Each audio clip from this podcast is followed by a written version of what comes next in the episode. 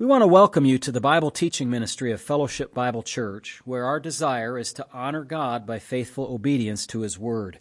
If you want to understand the Bible better, please continue to listen as Pastor Matt Postiff explains and applies the biblical text one verse at a time. You can reach us with questions or for more teaching audio and print material at our website, fbcaa.org. You can also watch our services live at fbcaa.org slash live. We want to thank you for listening and pray that you will be edified. Join us now as Pastor Postiff opens God's Word. We give you a warm welcome this morning. And yes, yeah, warmer than outside anyway. And uh, we're glad that you're here. Happy New Year to you. I want to welcome you to 2023 and uh, no better place to be than with God's people worshiping God, who is the God of all the ages, and He's kept us this last year, and He will again this year as He sees fit, and we're grateful for that. We uh, are able to say a word of uh, welcome also to a new member of the Yanga family. Little Phoebe May Yanga has made her entrance at 234 this morning. Couldn't wait to start the new year. And uh, we're praying that uh, a little Lorch baby will come along soon as well. Um, I know her mom is for sure. Uh, she's pretty well on the way, uh, not hurrying along at the moment, as we know, but uh, anyway, we hope she will come soon. So uh, we, we will see. Let's open our Bibles to Song of Solomon in chapter 6, please. Song of Solomon in chapter 6. We'll read this chapter. We just have a few more to go here. Song of Solomon 6. Apparently, the characters speaking these words are the daughters of Jerusalem. Where has your beloved gone, O fairest among women? Where has your beloved turned aside that we may seek him with you? And then uh, the bride responds, My beloved has gone to his garden, to the bed of spices, to feed his flock in the gardens, and to gather lilies. I am my beloved's, and my beloved is mine. He feeds his flock among the lilies. And then the groom, Oh, my love, you are as beautiful as Tirzah, lovely as Jerusalem, awesome as an army with banners. Turn your eyes away from me for they have overcome me. Your hair is like a flock of goats going down from Gilead. Don't you just love those likenesses? This lover's language here.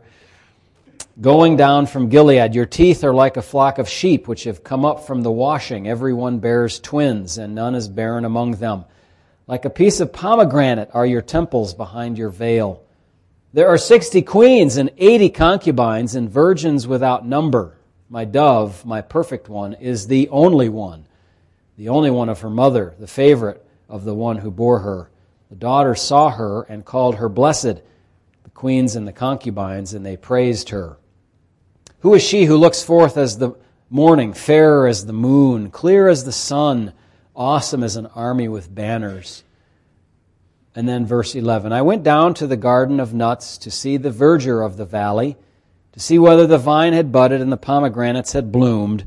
Before I was even aware, my soul had made me as the chariots of my noble people. Return, return, O Shulamite, return, return, that we may look upon you. What would you see in the Shulamite, as it were, the dance of the two camps?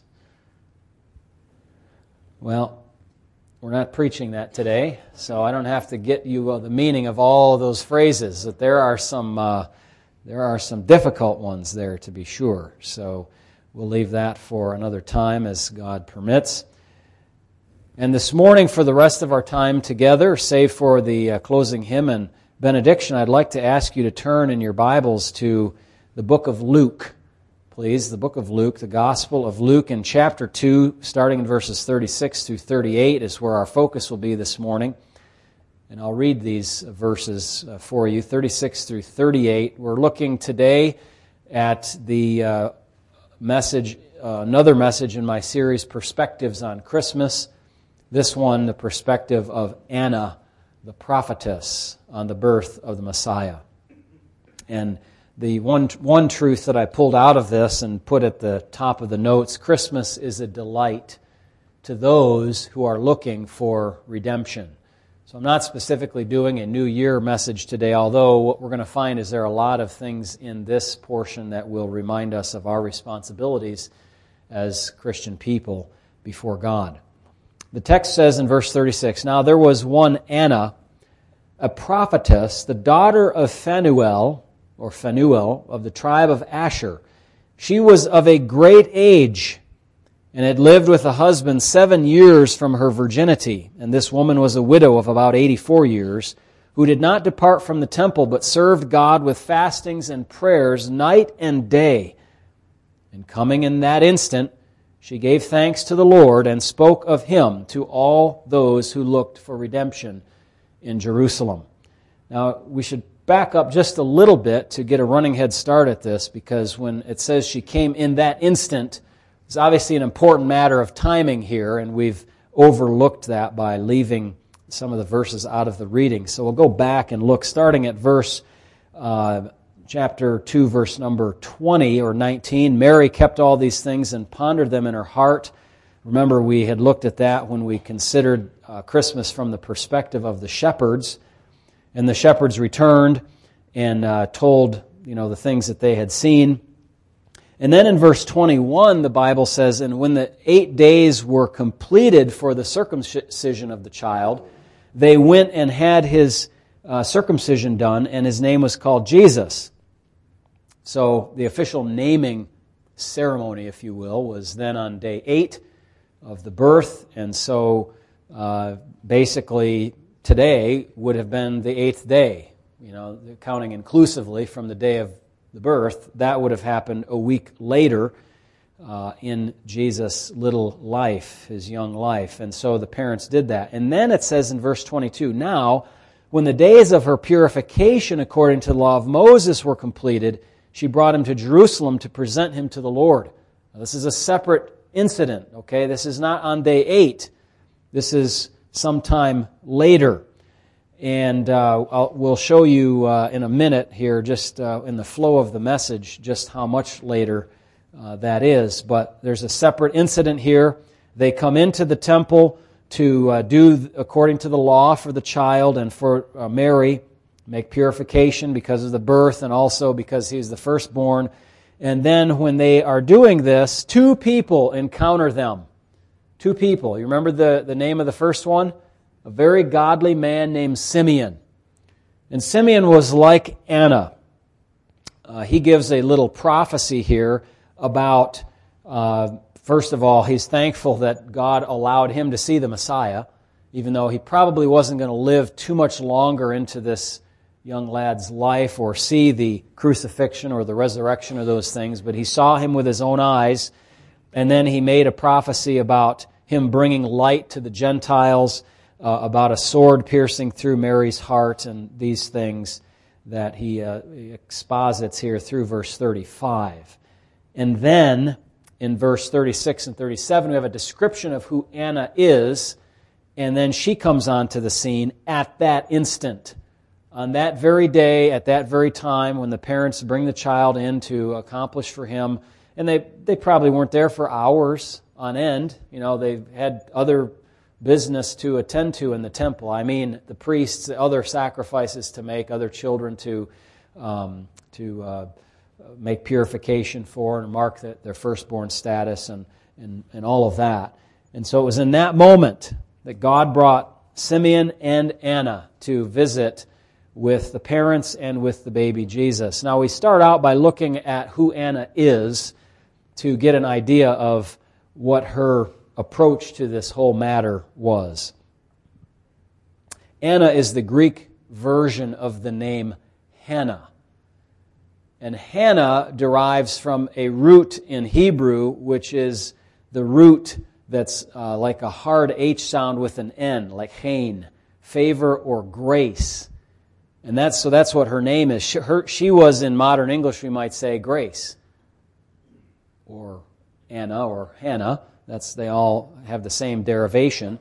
Like Hannah, who was in, in 1 Samuel 1 and 2. Remember Hannah? Elkanah, mother Samuel, all of that, the same, the same name, just the Greek version. And she's designated here in verse 22 by Luke as a prophetess. A prophetess. Now, this doesn't bother our human author here at all. You know, we would probably kind of say, oh, a prophetess, like today. What, what is that all about? Or somebody that designates themselves as a prophet pretty much means that they're a leader of a cult. Um, that's not the case here. It didn't bother him, nor the Holy Spirit, who uh, in, superintended the writing of Scripture in this case, uh, because in that era there were some prophets. Now, rare, however, because if you think about it, when was the last time that there was a prophet who was well known to the people of Israel? Well, it would have been Malachi several centuries earlier.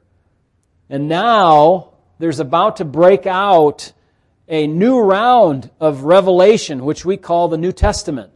You have Gabriel appearing to Mary, Gabriel giving revelation to the parents of John the Baptist, to, to uh, Zacharias, uh, and several other incidents regarding the birth of the Lord and fleeing to Egypt and coming back and going to Nazareth, and, and then Simeon making a prophecy, Zacharias uh, putting out his Benedictus, Mary the Magnificat.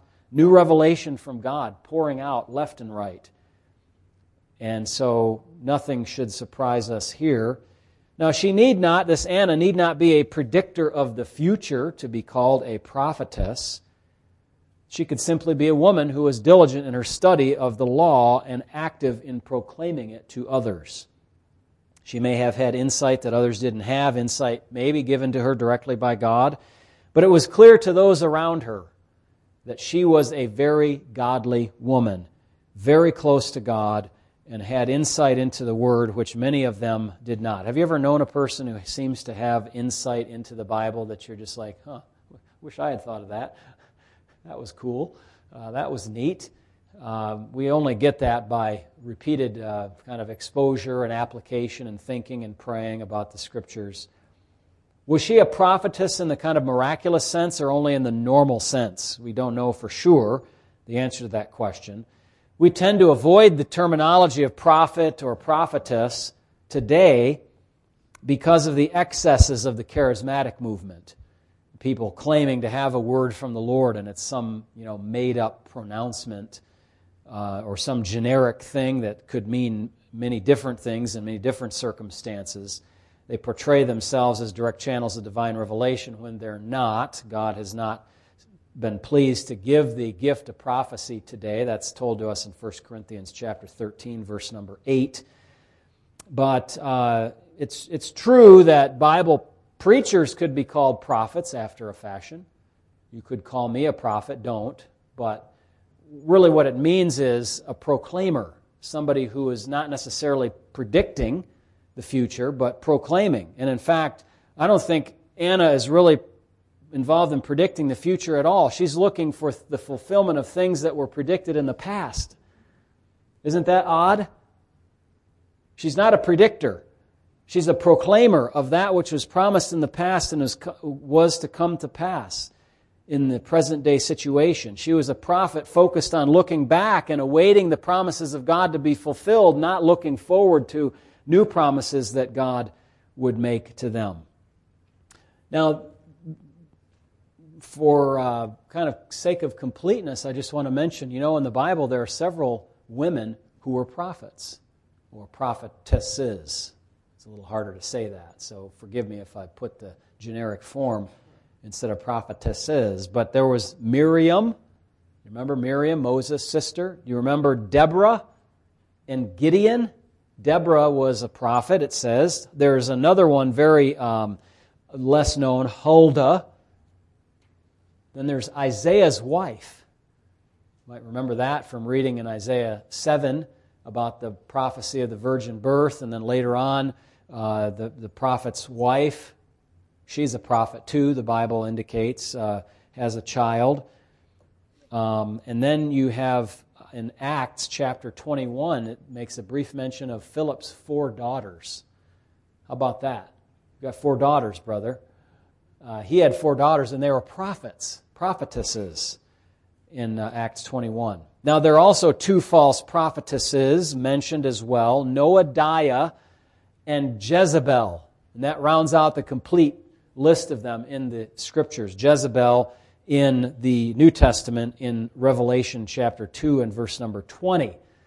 So just because uh, a, a woman is standing in the pulpit, say, or making proclamations as if she is a prophetess, doesn't give her a pass just because she's of the fairer sex.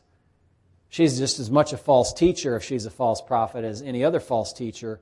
Uh, any other man would be a, a false teacher. So they, you know, we don't give a pass on that deal. Now, as far as uh, Anna is concerned, we carry on in reading in verse 36. It says, She was the daughter of Phanuel of the tribe of Asher. This was not the priestly tribe.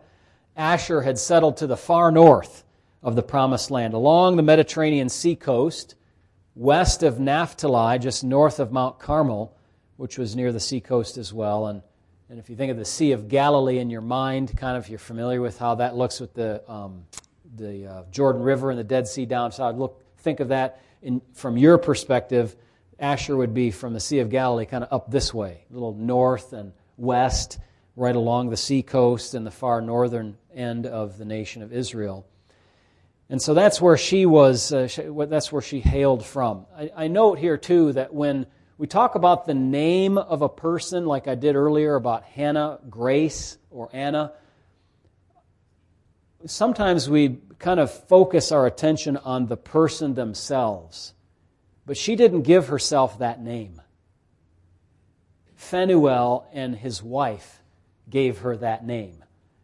And so when you think about the names of people in the Bible, think about the parents who assigned those names to them on day eight for a boy and maybe the same for girls. I don't know when they did that for the young ladies, but these are parents of faith, parents who have some idea of the grace or favor of God. And so it is with us we name, when we name our children.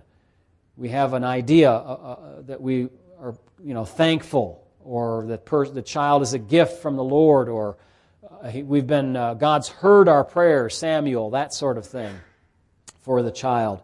And uh, you have a Bible name like we just uh, met this morning, Phoebe. That's a nice name, it's out of Scripture. Um, so think of the parents and their hopes and dreams for their child when they name that child, and, and perhaps and hopefully the child will live up to the name that it is assigned in its early days. This lady was very old.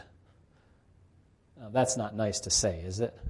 But the Bible says it, so I'm going to say it. it's the truth. Uh, it says that she was of a great age. Well, I guess it doesn't say she was old. It just says her age was great. That's great. No, it really means that it was she was uh, very aged. She lived with a husband seven years from her virginity, and then it has this note about was being a widow of about 84 years. So the text describes a woman who was married for how long? Hmm. That's not a long marriage. Can you imagine, young woman, marrying the love of your life?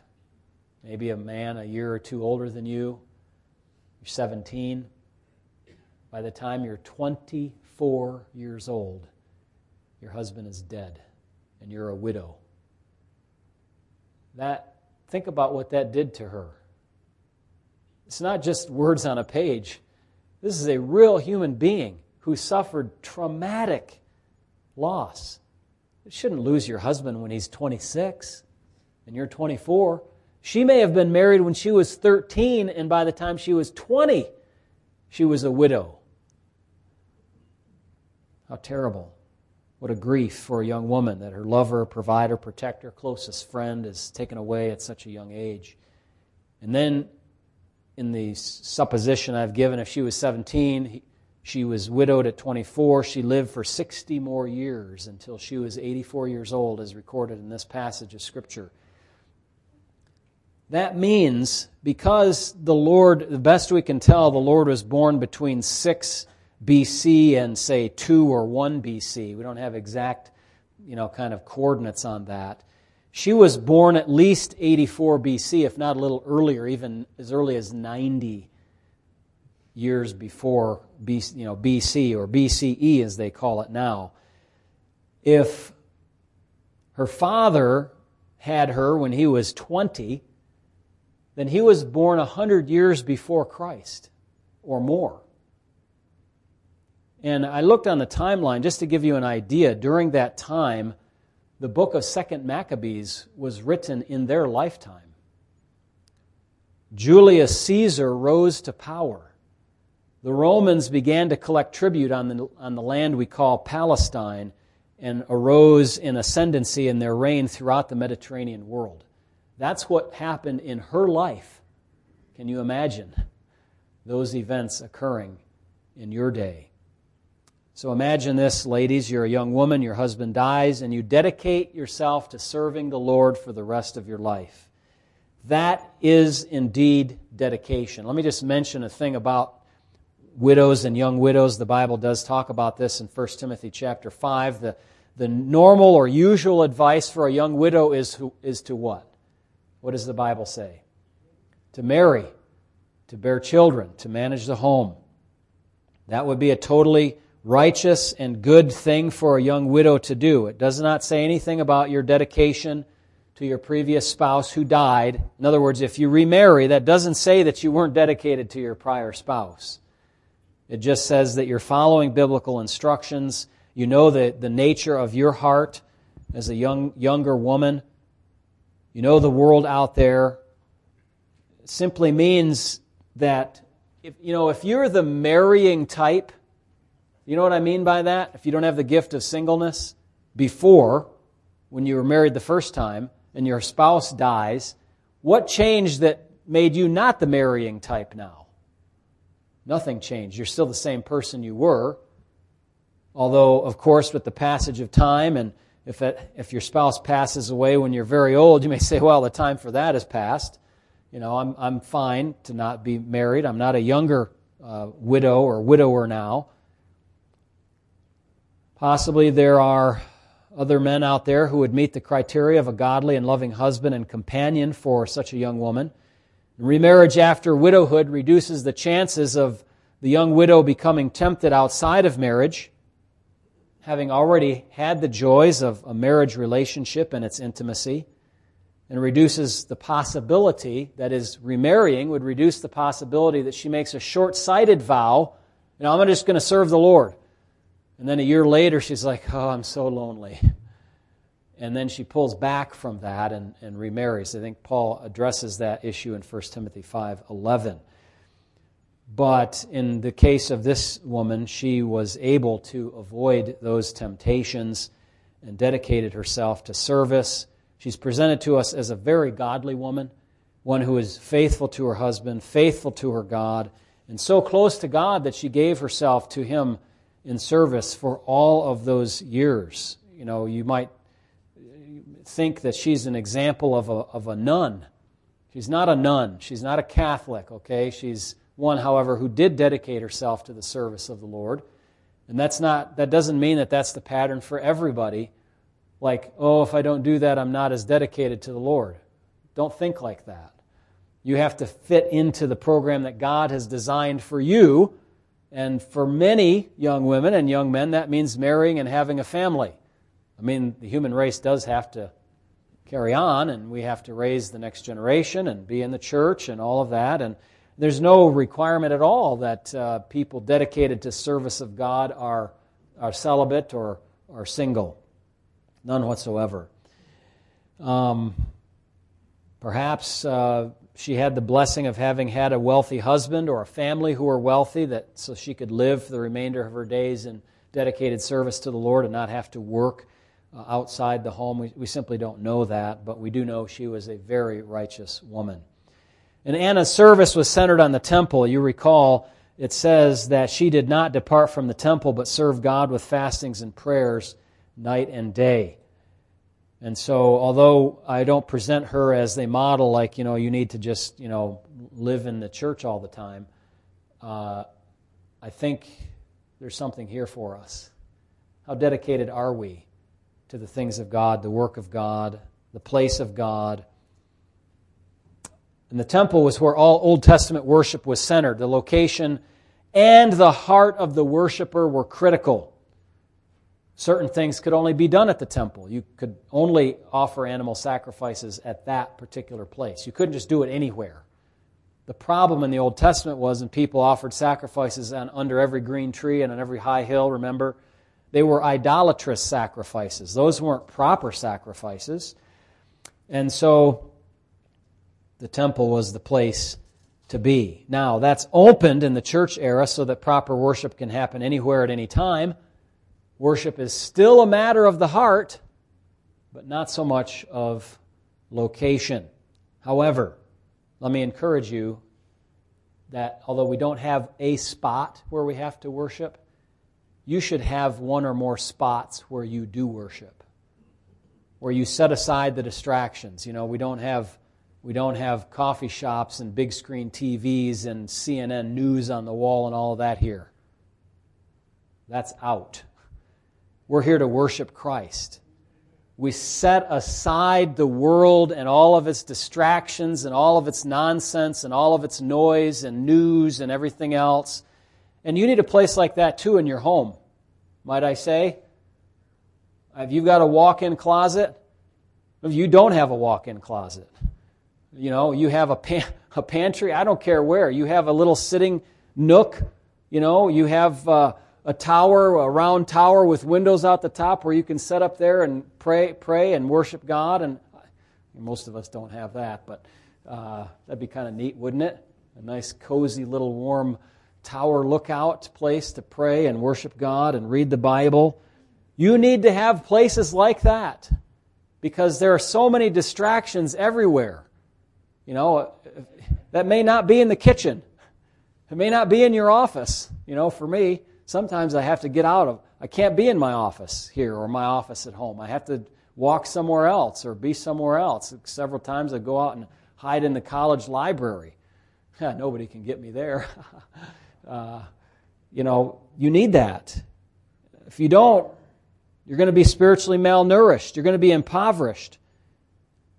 Anna practically lived at the temple. In fact, she might have lived at the temple. They might have set aside a room in the, in the side, you know, kind of place where they had quarters for the priests or whatever for her because she was a prophetess. Or maybe she lived so closely next door that she was practically there all the time, night and day. Boy, it's nice to come here sometimes, and this doesn't happen frequently for me, but if I'm very burdened about something and come and, and uh, be in this room in the middle of the week, nothing else, no sound, you know, and just be able to pray. But you know, the world thinks that's weird. I mean, what would you think of somebody's like so dedicated they decide I'm going to just go to, you know, a monastery or whatever. I'm just going to serve God. I'm going to be at the church all the time. I'm going to live next door. I'm going to move next door to the church. I'm going to be there. I'm going to serve. I'm going to reach out. I'm going to pray for hours a day. You know, people probably looked at John the Baptist that way. I mean, this guy is strange. He dresses strange, strangely, sorry. He eats a very odd diet. You know, no thank you for that diet. Uh, the honey part's okay not so much the locusts. But so dedicated to serving the Lord, living out in the desert like a hermit, preaching the Word of God. But you know, John the Baptist and Anna weren't the ones that were mentally deficient. You know, oh, they're crazy. No, actually, they knew a whole lot more than you and I, or the secular mind, which thinks that it knows everything, but don't doesn't understand the things of God, they're the ones that are missing a screw or two, not the people of God who are serving Him faithfully. Anna's service focused on what things? It says fastings and prayers night and day. Now, these are expressions well known, known to us as expressions of devotion to God, uh, if, even if they're not consistently practiced by God's people. Those who fast uh, have uh, time and mental acuity to focus on the things of God and even pray better, more, and demonstrate that they don't live by bread alone, but instead by close fellowship with God. She was another in the long line of Old Testament prophets who did the same. You see Nehemiah praying, you see Daniel praying, you see David praying. Throughout the Old Testament, these prophets prayed. And she came into the temple as we move into her message now and saw that baby Jesus was presented in the temple.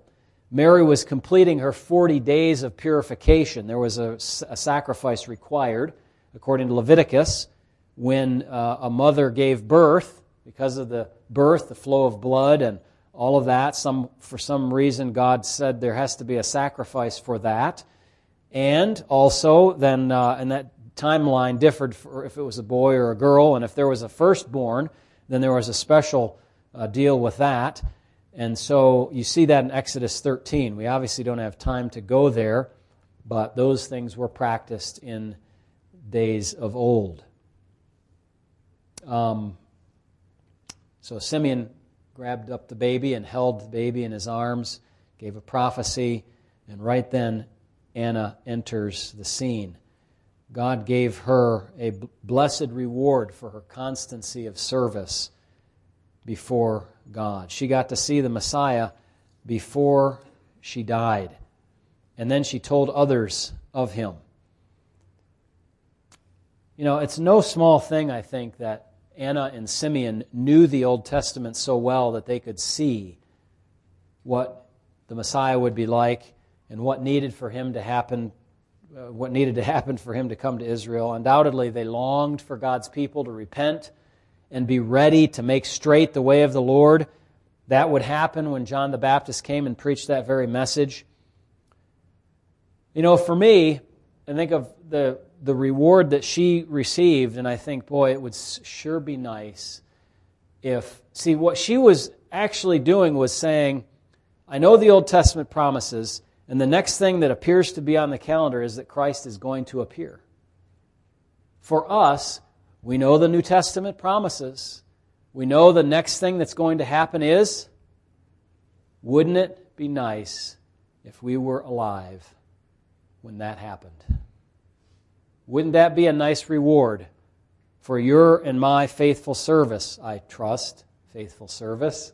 A little challenge for us in those words to see the rapture with my earthly eyes in this body. He may not do that, of course, that's up to God completely, but it would be a nice reward, wouldn't it? When she saw the Messiah, the first words were to thank God. She gave thanks to the Lord and spoke of him to all those who looked for redemption in Jerusalem she knew somehow that this one was the consolation of Israel, the Redeemer, the Savior, the King, the Messiah. Like we said last week about the angels, remember? They identified him. This is the Messiah. There needs to be no question about who this is. Probably Simeon and Anna knew each other, you think?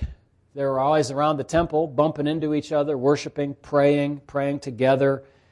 Um, but there were others as well she spoke of, of Jesus to whom? See that?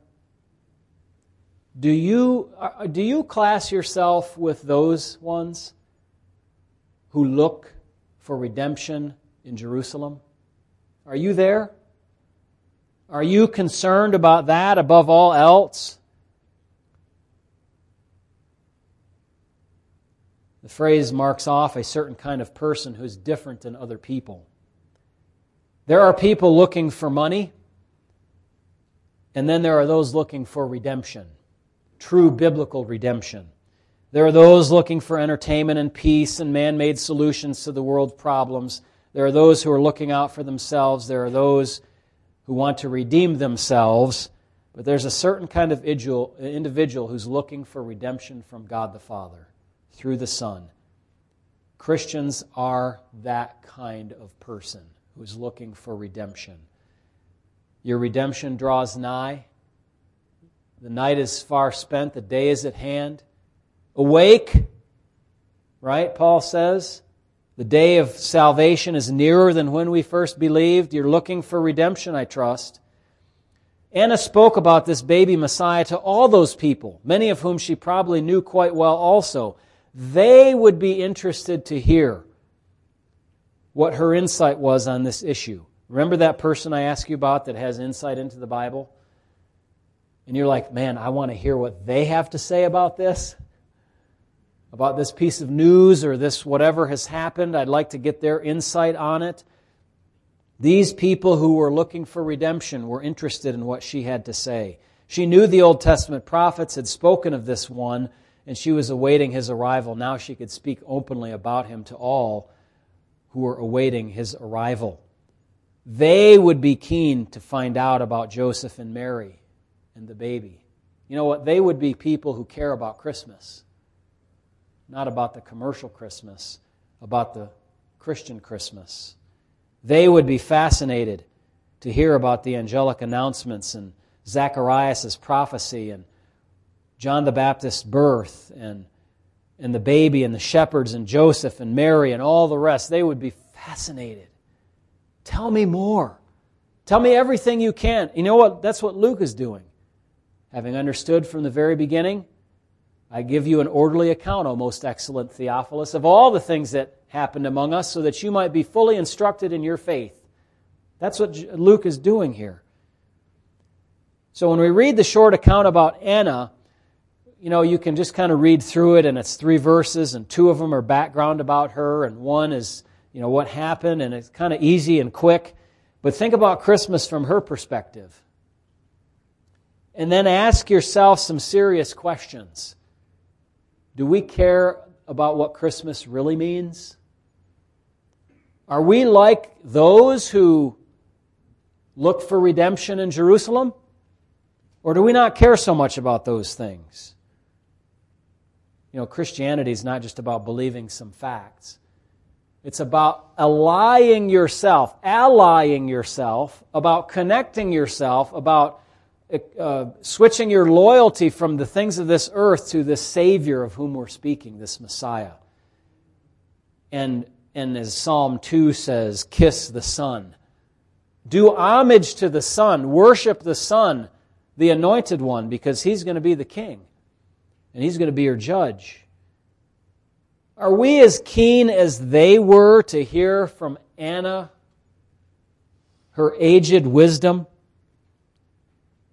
Or do we throw all that aged wisdom to the side of the road and say, ah, fooey on it. I'll make my own way. I know better as I barrel down the highway of life, oblivious to what our elders have learned and what God has promised to do in the world? Or are we like Anna, who served God diligently for decades? I mean, she could have just said, Why did God let my husband die? I'm not going to serve him. What God would do that?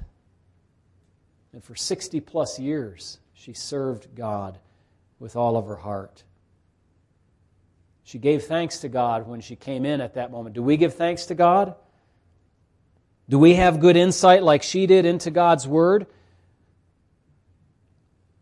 Are we, what's the word I'm looking for?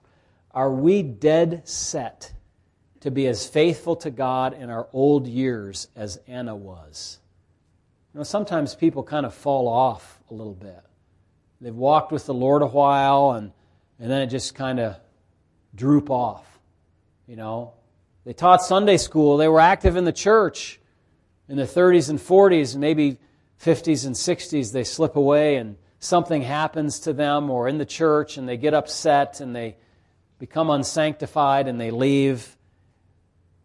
Are you going to express your faith that way? Are you going to express our faith in the manner that God ordains in this era in connection with a church family? Or you just walk away from the things of God? Anna would counsel you, my friend, to look for redemption and to live for Him who died for your sins. Let us pray. Heavenly Father, oh, how I pray that in 2023, not only our women, but also our men, our young ladies and boys, will look a lot more like Anna than they have in the past. May we renew our vigor and, and strength by your Spirit and by your grace to live like Anna, dedicated to God, always about the things of the church, always looking for the connections to redemption and, and what Christ is doing in the world, and watching and waiting for the rapture, and praying that the kingdom of God would come on earth as it is in heaven. Lord, would you train us up that we would be young Annas, full of grace and favor from heaven. Thank you for this. In Jesus' name, amen.